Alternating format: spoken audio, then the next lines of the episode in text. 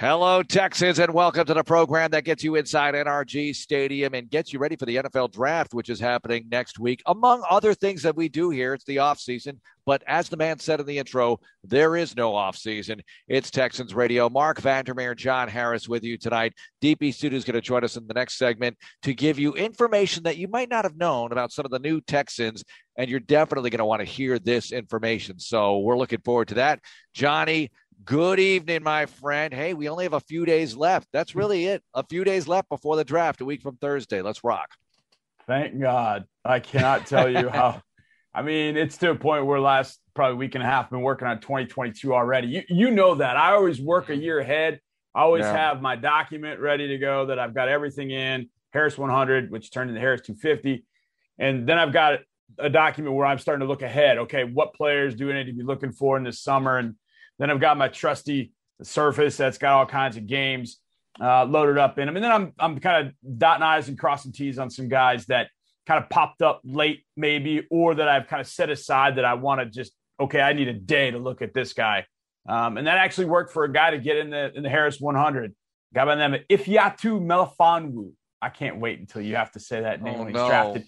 I hope he's drafted here. It's actually easier uh, to pronounce um, than it than it sounded, or maybe than I sound made it sound.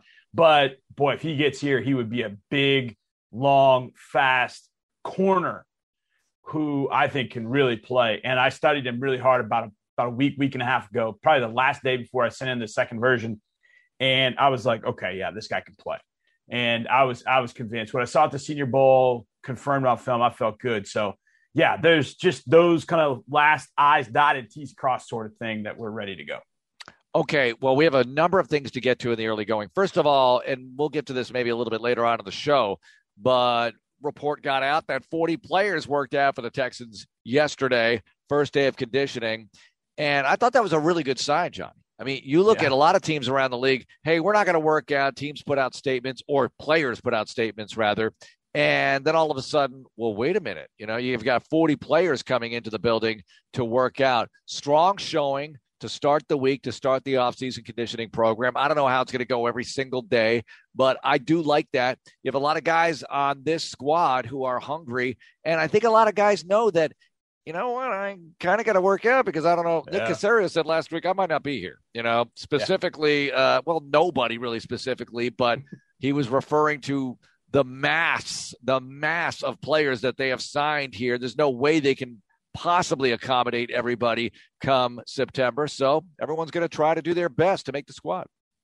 It's interesting you say that about 40 people. I, am not surprised. You're, I think you hit right on it. You know, hearing Nick Caserio say there's competition, you know, and some guys want to get in a building, get a lay of the land. Where is everything? Where's the cafeteria? Where's the locker room? Where do I dress every day? Um, where's this? Where's that? Where's the practice field? Where's the all, all those kind of things you kind of do on your own pace when you're going through the off season.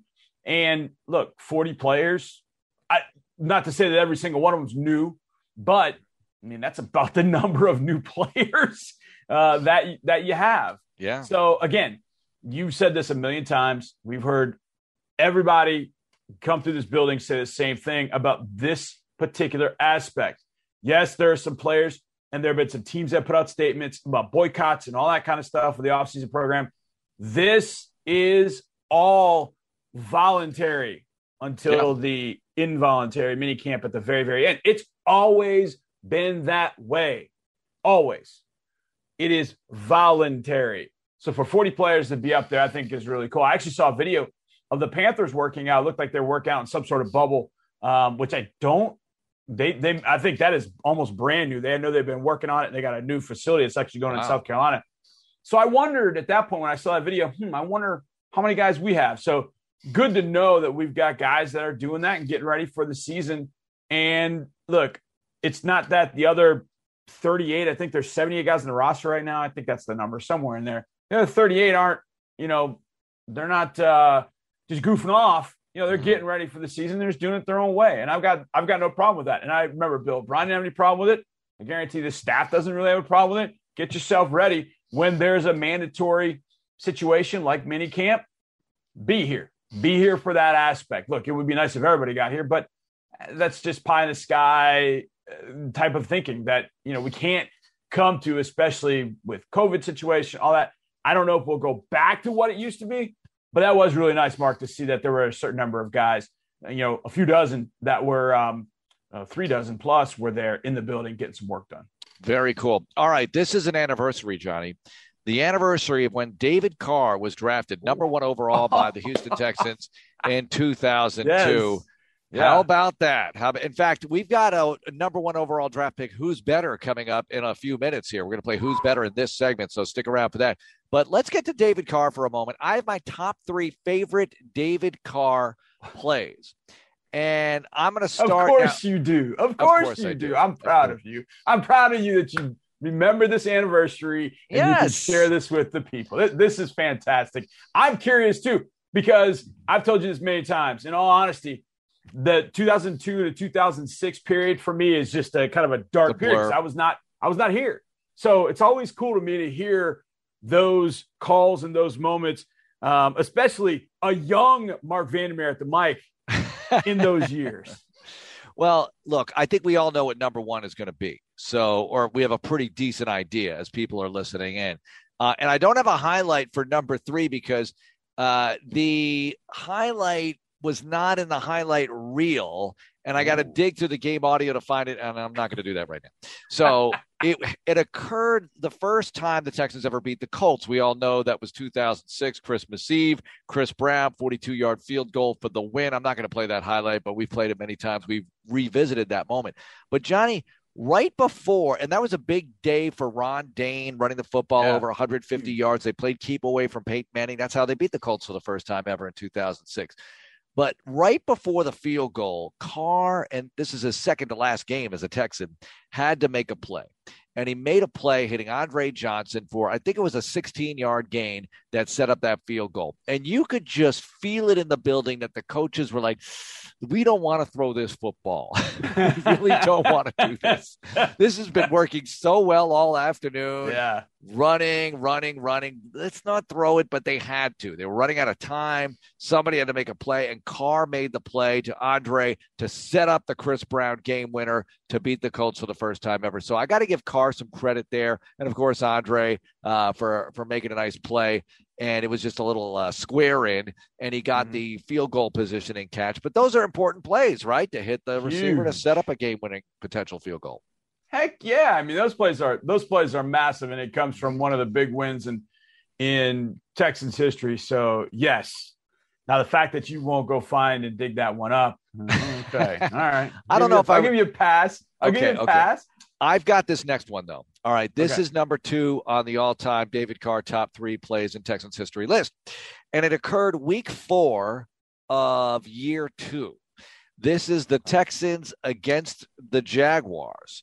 And there they were late in the game. Byron Leftwich, who's now the offensive coordinator for the Bucs, he's going to be a head coach in this league. We all know what's going to happen eventually, maybe next year. He says he doesn't want to talk about it. I get it. But anyway, he's playing quarterback for the Jags and he turns it over. The Texans get the ball and they get it down to the one yard line. And Dom Capers, Riverboat Dom, decides instead of kicking a field goal automatic to send the game into overtime, he is going to send Carr over the top. And here's what happened. If they make it, they win. If they don't make it, they lose. It's as simple as that. You're down here. You, you may as well go do it right now. Two seconds left. Carr sneaks it over the top. He's in. Touchdown, Houston. The Texans win. The Texans beat Jacksonville on the final play of the game. Now, Johnny, I love the call because it worked. if it doesn't work, if Carr gets stuffed, and the ball got knocked out, by the way, but after he crossed the plane, if it yeah. doesn't work, you're dead. But you know, it's year two and whatever. At the time, the yeah. Texans went to two and two on the year. Uh, because they beat the Dolphins opening day, lost two in a row, and then they beat the Jags. They were two and two, year two. I felt like, hey, that's not a bad start to do, to go two and two I would have taken two and two last year, believe me. Uh, two and two in year two. Anyway, that was a nice play by David, and that shows his athletic ability as well. No doubt. I always think that's one of the the I don't want to say the easiest, but I think it's one of the most effective. If your quarterback has got some pretty good hand-eye coordination with a little bit of ups, all you got to do is get the ball over.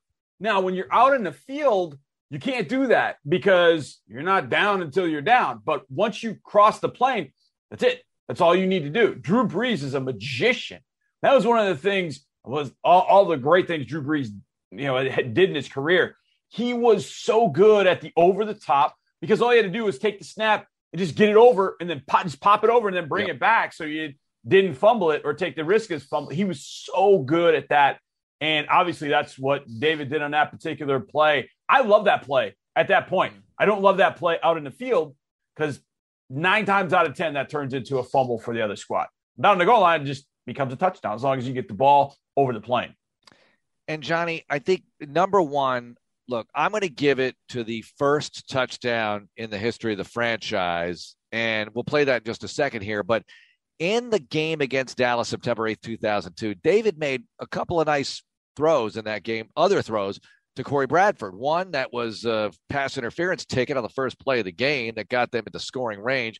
Another was in the second half when he hit Bradford on a deep throw. Yeah. That I think Bradford had to hold up for a little bit, but anyway, give Corey a lot of credit. He was a deep threat back then. And it's funny because those passes, you didn't get enough of that when you had Carr and Andre Johnson on the same team together. Carr's all time long TD pass to Andre Johnson was 52 or something like that. And Andre never caught a touchdown pass longer than that until Matt Schaub got here. Very first game with Schaub, 70 plus against the Chiefs, bang in 20 in 2007. And it was a different deal. But Carr looked kind of loose on opening day. And I remember when we were rerunning that game last year, because during COVID, we had all this uh, yeah. nostalgia stuff.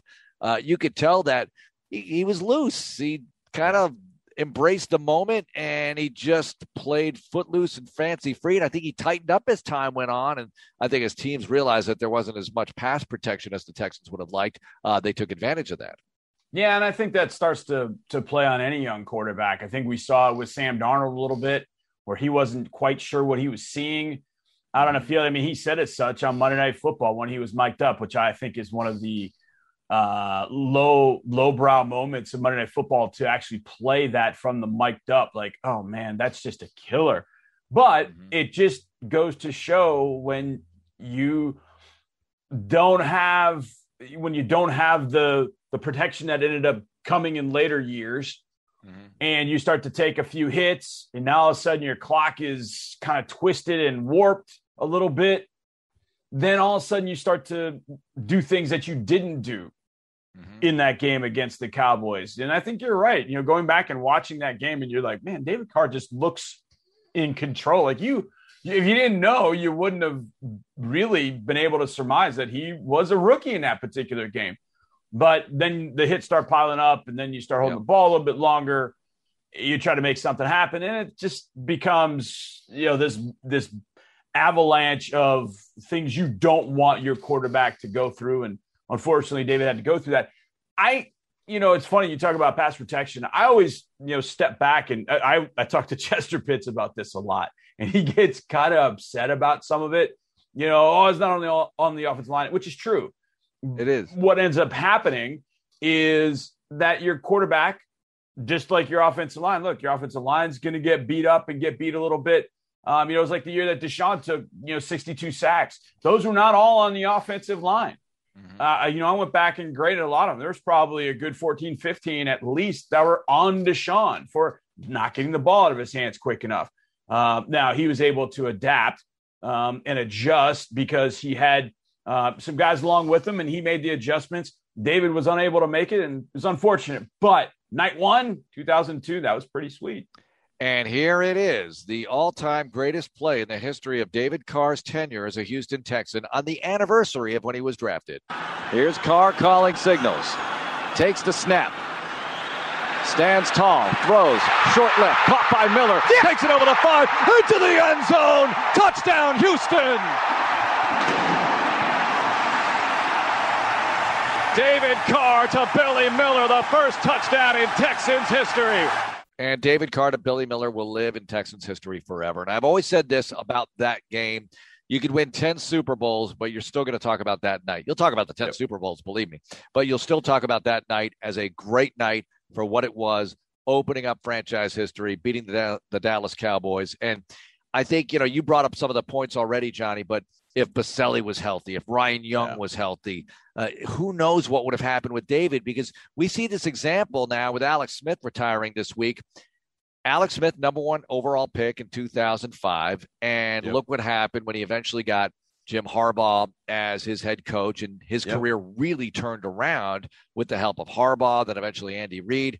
With David Carr, look, maybe it was never going to happen, but maybe it would have been different had he been able to sit for a year or Boselli and Ryan Young stay healthy and you have those bookend tackles that Charley Casserly, hey, see, I had this idea. You got these bookend tackles, you protect the rookie quarterback, and we're good to go. Yeah. And if that had happened, you know, maybe his career is very different from what it became, but it is what it is. And give him credit for building a career on the NFL network as a commentator post playing career. I like what I see from him in that category. And look, I like David. The Carrs are very likable people. Derek's very likable. So good luck to them all.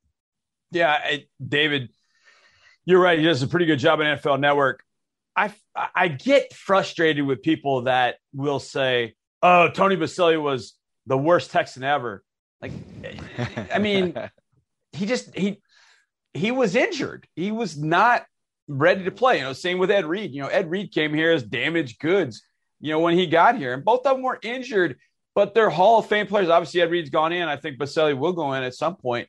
Man, mm-hmm. Boselli was so good in his prime. And, you know, maybe that's why Texans fans are, are, are mad about it, but it's like, you know, he's the worst Texan people say. And I'm like, I, I don't know. Well, is it is he the worst acquisition, perhaps, considering how high profile he was at the time, and they made him sort of the immediate face of the franchise prior yeah. to the drafting of Carr because he was you know, the expansion draft really didn't have a draft order, but they yeah. announced him first. So, I mean, it really hurt though, because we do have photos of him in a Texans uniform, but he never played in the game. And yeah. it's really a tease. All right, Johnny, let's uh, transition here to who's better, but I'm going right. to relay it to number one overall pick stuff because it's the anniversary of Carr getting drafted. Alex Smith yep. retires this week, but the Texans yep. have two others. Uh, as far as number one overall picks besides David Carr in their history. So I'm going to ask you right now Who's better, Mario Williams, number one overall pick in 2006, or Jadeveon Clowney, number one overall pick in 2014? Who's better, Johnny?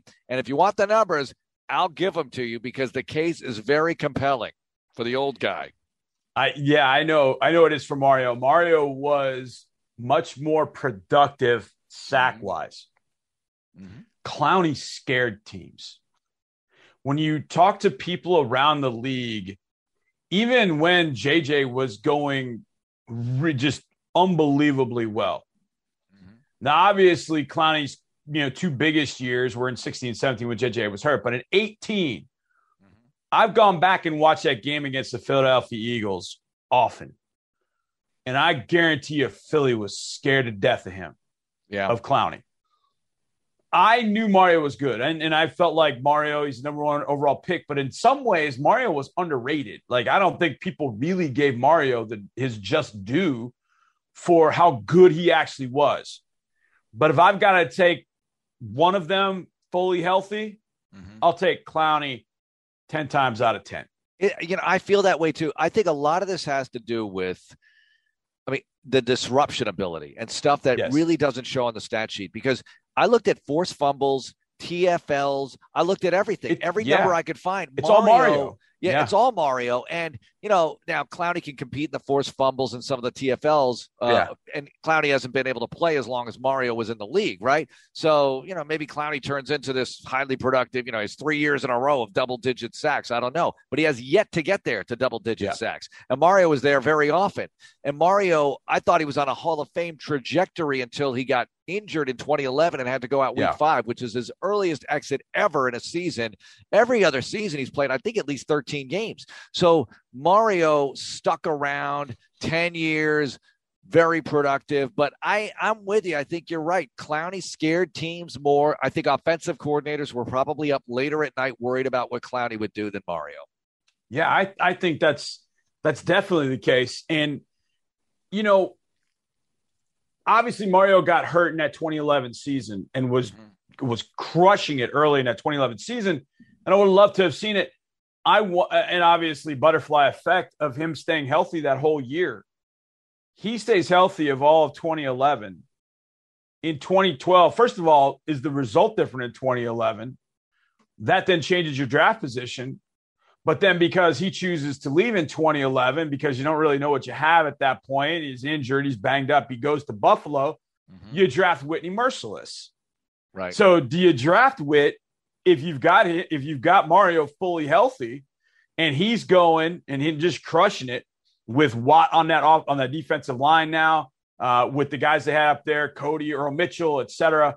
Yeah. Do you end up drafting Whitney Mercilus? And if you don't, who do you draft in 2012? Where there's so many things that happen when he tears that pack and moves on. It just changes the trajectory and probably changes it to a point where you end up having to draft number one overall after a, a horrible 2013 season. But I just know that listening to players, listening to coaches, mm-hmm. kind of watching on the field, Clowney scared them. Clowney worried them in some cases more than even JJ at times. And in that Philadelphia game, you could see it. You could see that Philadelphia was like, how do we handle this guy? And the Jackson and the double teams and the chips were going to Clowney mm-hmm. in that game. And if you watched it, you didn't know who was who. You're like, who's 90? Is that Watt? That would have been your first thought because in that game he was so completely dominant. I mean, it was that was Clowney to a T. Show up yep. for a big game, and man, he showed up. All right, next, who's better? Who's better? I'm going to go old quarterback and young quarterback, and I'm just going right to it. Who's better, Lamar Jackson or Michael Vick? Who's better, Johnny? Name it. Vick played in an NFC championship game. Vick was Vick. We all know what happened to the career. Lamar Jackson, just starting out, really, compared to Michael Vick, has not been able to log as much time. But who's better? This this hurts because I've been a I've been a Vick guy ever since his freshman year at Virginia Tech, and mm-hmm. I've always said this: when they played in 1999, you know this, having covered Seminoles that year, nobody, nobody ran with the Florida State Seminoles, and right. nobody was ever faster than anybody on the field in the Florida State Seminoles. And when they played a national championship game, Virginia Tech with Michael Vick, and Vick was running away from Florida State Seminoles, I was like, this is a whole different cat now. Yep. This is a whole, I would love to do this with my quarterbacks. It's just a different ball game. That said, Lamar throws the ball, I think, better than Vick does. Wow. I think Lamar can be more effective. Now, Vick always had a cannon, so he could just launch. Yeah. But the intermediate stuff, there were a lot of times he missed that. And I have to take off and scramble and run. Lamar, I think, is very, very good utilizing all levels of the field. And I think another year, I think Lamar will continue to evolve and become an even better passer uh, as he goes through this and, and leave kind of the throwing moniker, the thrower moniker, behind and become a dual threat passer as opposed to dual threat thrower, where you know he can throw it deep. He's got the gun, but now he can, as a passer, deliver to all areas. So I think Lamar over Vick. Vick never, Vick looked at football differently early in his career. It was just kind of what he did. All right, you have 60 seconds for this next one. It's not going to do enough time. So we're, we're going to do it maybe later in the week as well. Okay. Who's better? Better idea. The soccer super league or a college football super division with maybe 50 teams. The European Super League would actually work, I think, mm-hmm. if if you didn't have some of the UEFA and, and Champions League that you already have, because you could integrate that into the the leagues that they have, the Premier League, La Liga, etc. College football, those groups break away. Mm-hmm. That would be their primary group. That would be the group. Right. And I think that that wouldn't work. The Super League was always going to be replacing Champions League, but it wasn't going to replace their their domestic their leagues. leagues. Yeah. But that would probably have a you know a ripple effect on Champions League. So I would say uh, better idea. I think the Super League is a better idea. I just think it was executed poorly. College football Super League with like 50 some odd teams, that's coming. I know that's coming. I know that's definitely coming down the road. Very cool. Johnny, thanks a lot. Appreciate it, Mark. Thank you. All right, coming up, DP Sidhu with information you need to know on some new Texans. Very cool stories, cool stuff coming up on Texans Radio. Coming up on Texans Radio. Coming up on Texans Radio. Coming up on It's Texans Radio. Mark Vandermeer with you. Joined now by DP Sidhu, lead writer, HoustonTexans.com, Texans TV, all the rest of it. DP, it's been a while since we caught up, so I thought let's do it now. I know you've been doing a Meet the Texans series. You've been writing a whole lot this offseason no shortage of players to write about. Usually, when free agency kicks off, we write a few stories about the players. We have some press conferences, and then we just sort of twiddle our thumbs until the draft starts. Uh, but I started this Meet the Player series several weeks ago when Nick Caserio was just in this flurry of signing new free agents because, you know, I thought a lot of our fans are out there wondering who they are. And we, as people covering the team, want to know more about these players. And I thought, yeah. well, this is a good exercise in learning about each player and there's just so many new players. I mean we i think when we hit training camp and the preseason we're gonna we're all gonna need rosters because um, there's a lot more newer faces than familiar faces. But the, the meet the texan series has been a lot of fun to cover because i feel like you really get a sense of these players and and when they do have their press conferences we've seen a few of them here this off season um, it sort of fills in the gaps of their their resume and where they've been and sort of their journey to get to Houston. Well, it, it reminds me of some commercials I used to hear in my youth, like, how do we do it? Volume, right? with the with the Houston Texans this offseason. The yeah. volume of players extremely high. Uh, but some stories pop more than others, or some people do. What were some of the free agents, one or two or three of them, that really stood out to you, or acquisitions? I know there were a few trades in the mix, of course.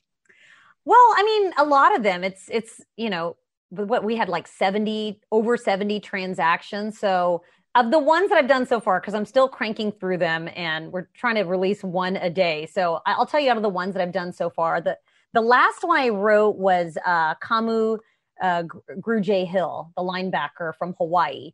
Mm-hmm. Um, you know, he won a Super Bowl ring with the Eagles a few years back. But I, it's funny to see the ties of how they end up in Houston because he was actually drafted by the Patriots by Nick Caserio and then was a part of roster cuts before the start of the season and then went on to have a, a really good career with the Eagles and spent uh, 2020 with the Dolphins. Really versatile skill set. That's something I'm sort of seeing across all the different storylines. But you know, being from Hawaii, he likes to surf. I, I check out. I mean, I follow all of them on social media now as I get to know them.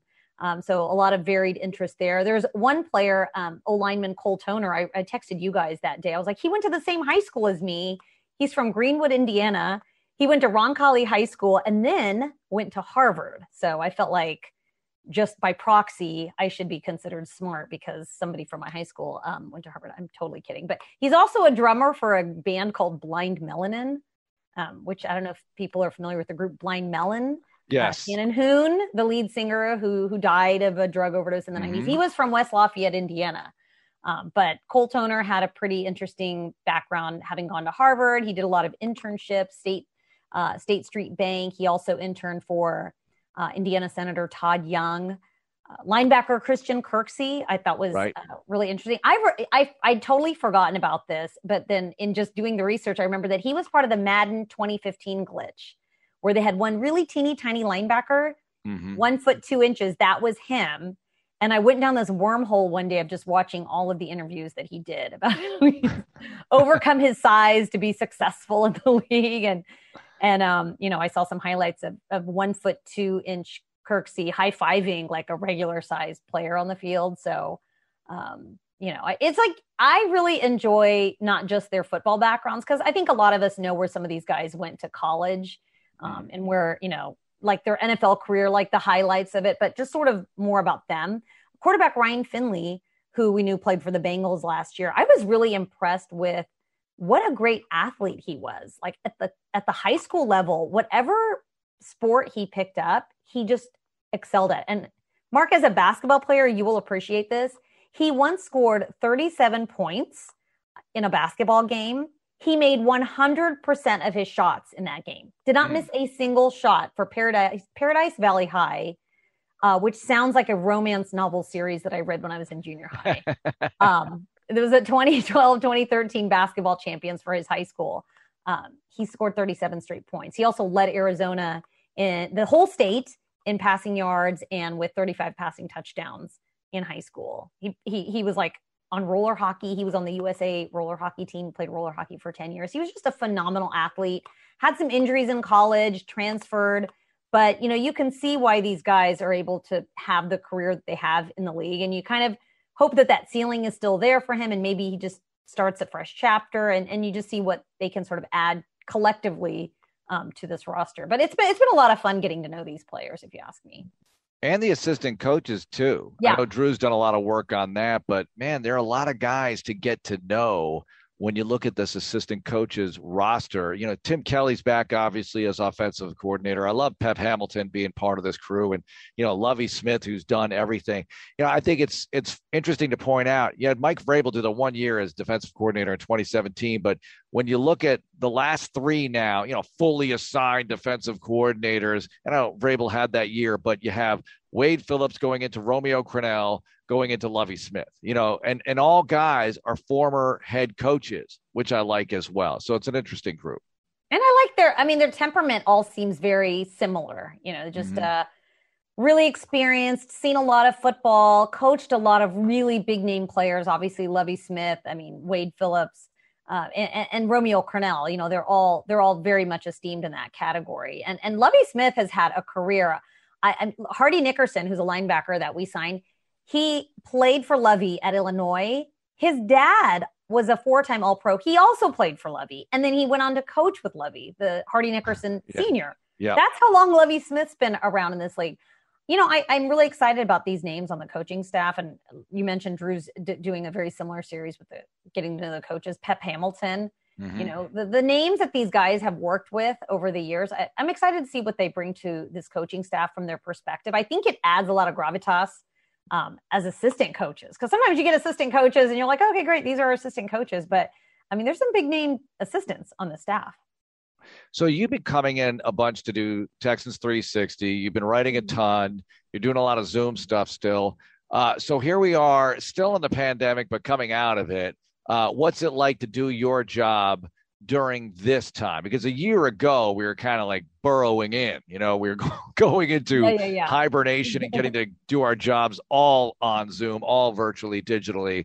Uh, but here we are. The draft next week. It's going to be interesting. I don't know exactly how it's going to go down yet. We're still sort of formulating our plans.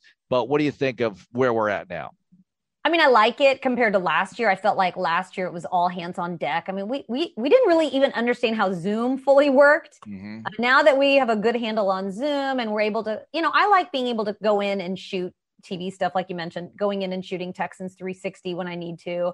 I like being able to write at home. I I personally like to just be in my sweats and uh, you know be comfortable. I like to do press conferences on Zoom because sometimes you're just waiting around for a long time for these players to come out. I, I really do miss the in-person player interviews. I, I hope that um, this year we're moving more in that direction. It seems like we're moving a little bit more towards normal with still elements of pandemic in place, but I've seen some of my counterparts from other teams doing very, very, very wide shot, socially distanced interviews with players and coaches. And I mean, that's the part that I really miss because I feel like we can interview these guys on Zoom, we can write stories from home, but until you're in the locker room or on the practice field and talking to them, that's when you really develop that rapport and get a sense of players and get a sense of, of what they're all about. And for me, that's my favorite part of my job is the deep slant, getting to interview players.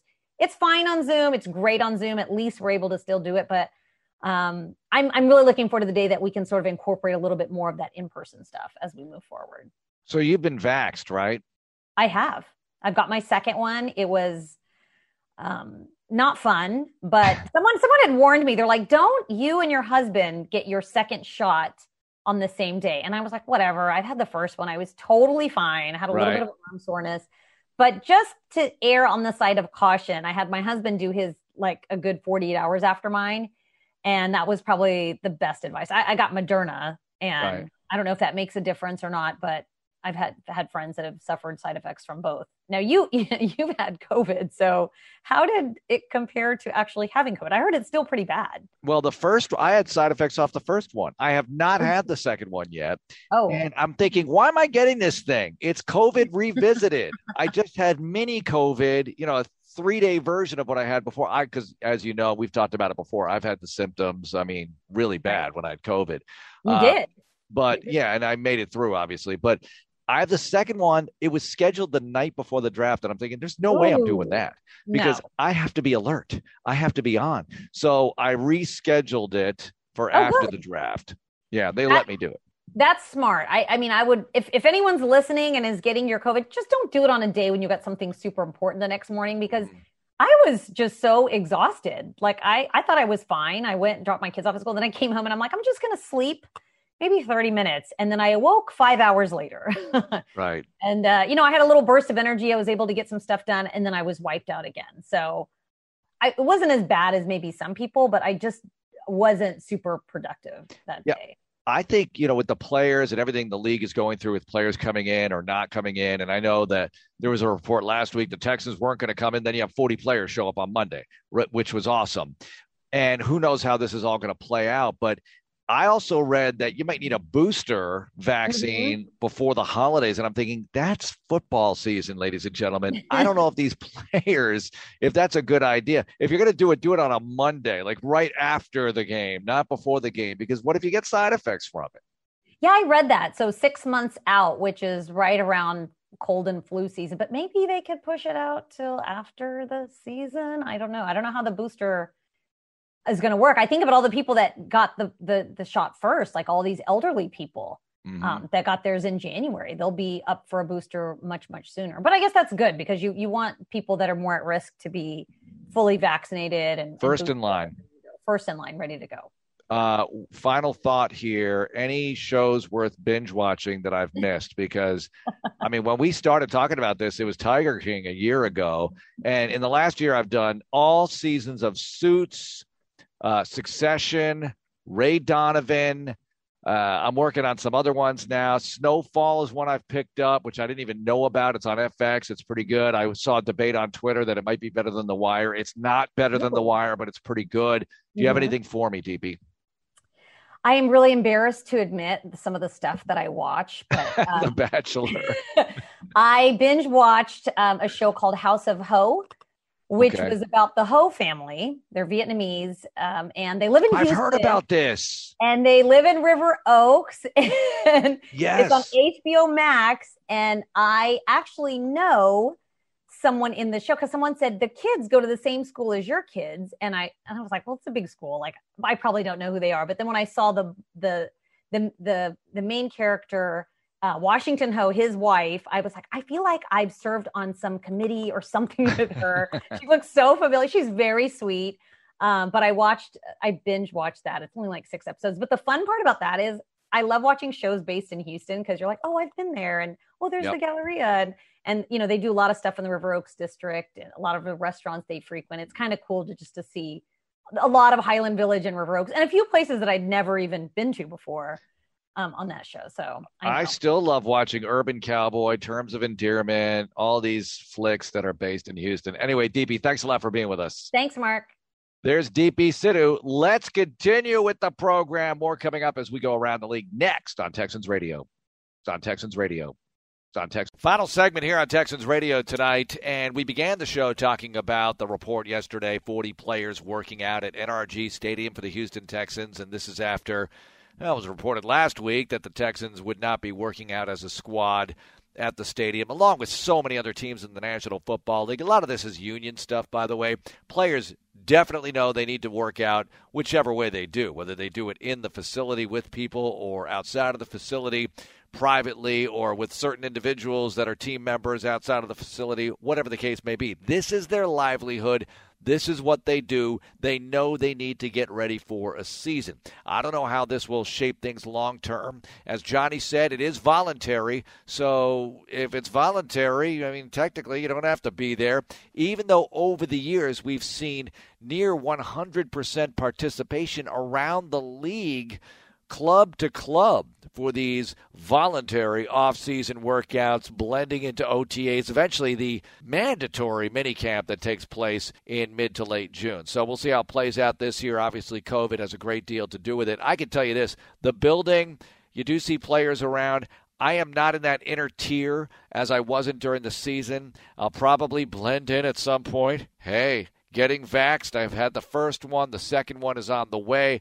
I've uh, reported to everybody that I've had COVID. I had it during the season. Not that that matters much anymore to the scientists. If you've had it, hey, get the vaccination anyway. Look, it's if it's available, go ahead and do it. Obviously, that's something I'm doing, and I want to be part of everything this season. Want to be on that plane, traveling to games. We did so many games remotely. Uh, those road games, we did them off monitors. We feel like we pulled it off, had all the good audio, all the good visuals that we could describe the action with, but it's just not the same. A couple of other things we hit on the number one overall pick in the draft stuff, with this being the anniversary of when David Carr was drafted. Of course, this week with Alex Smith retiring. You know, I heard Sean Pendergast this morning bring up a point that I always like to remind people of regarding Alex Smith, which is, yeah, he was number one overall in 2005, and a lot of people forget that that he was not successful in his first few years in San Francisco. There was one game here in 2009. The 49ers came in and the Texans beat them that day. Mike Singletary was the head coach, but Smith threw three touchdown passes in the second half, and I'll never forget that. I also remember Alex Smith played in the Reggie Bush Bowl. That was New Year's Day 2006, the last game of the Capers era as Alex Smith was squaring off against David Carr, who got hurt in the game, and Tony Banks came in, and eventually the Texans lost in overtime to lock up the number one overall pick in the draft. So the Texans sort of have a history not sort of. They have a history with Alex Smith. They played him obviously as a 49er. They played him obviously as a Chief. He started that playoff game that the Chiefs won 30 to nothing and they were looking like they were going to end Alex Smith's career in 2018 when J.J. Watt got him and forced or caused, I mean, I hate to put that all on JJ, but the hit caused the injury that Alex Smith had to come back from, and that's been documented so well. Uh, as Alex Smith miraculously came back from that injury. In fact, I missed out on a Who's Better. We did Who's Better earlier with Johnny, and I had one Who's Better, or really in this case, What's more gruesome, the Joe Theismann injury suffered at the hands or whatever body of Lawrence Taylor, or the Alex Smith injury? You could say the Alex Smith recovery might be more gruesome only because we saw so much of it on that documentary. The Joe Theismann one was definitely a career ender. I don't know if it would have been today. I'm sure he's weighed in on that. Hey, they are both Washington quarterbacks, so I'm sure Theismann's been talked to plenty of times about the Alex Smith situation. But that Theismann injury, it was on the national stage. It was Monday Night Football. It was the Giants and Washington, and huge game back then. And obviously, Theismann larger than life character, and same with Lawrence Taylor, one of the greatest defensive players ever, if not the greatest defensive player ever. All right, that's going to do it for the show tonight. Johnny's got Draft Wednesday tomorrow. I'll be on the program, and we got a lot of things to go over before the draft hits one week from Thursday. We'll be on every hour of the draft with John Harris analyzing every pick and a whole bunch of other great coverage elements for you. Thanks a lot, Joanna, for producing. Have a great night, everyone, and go Texans.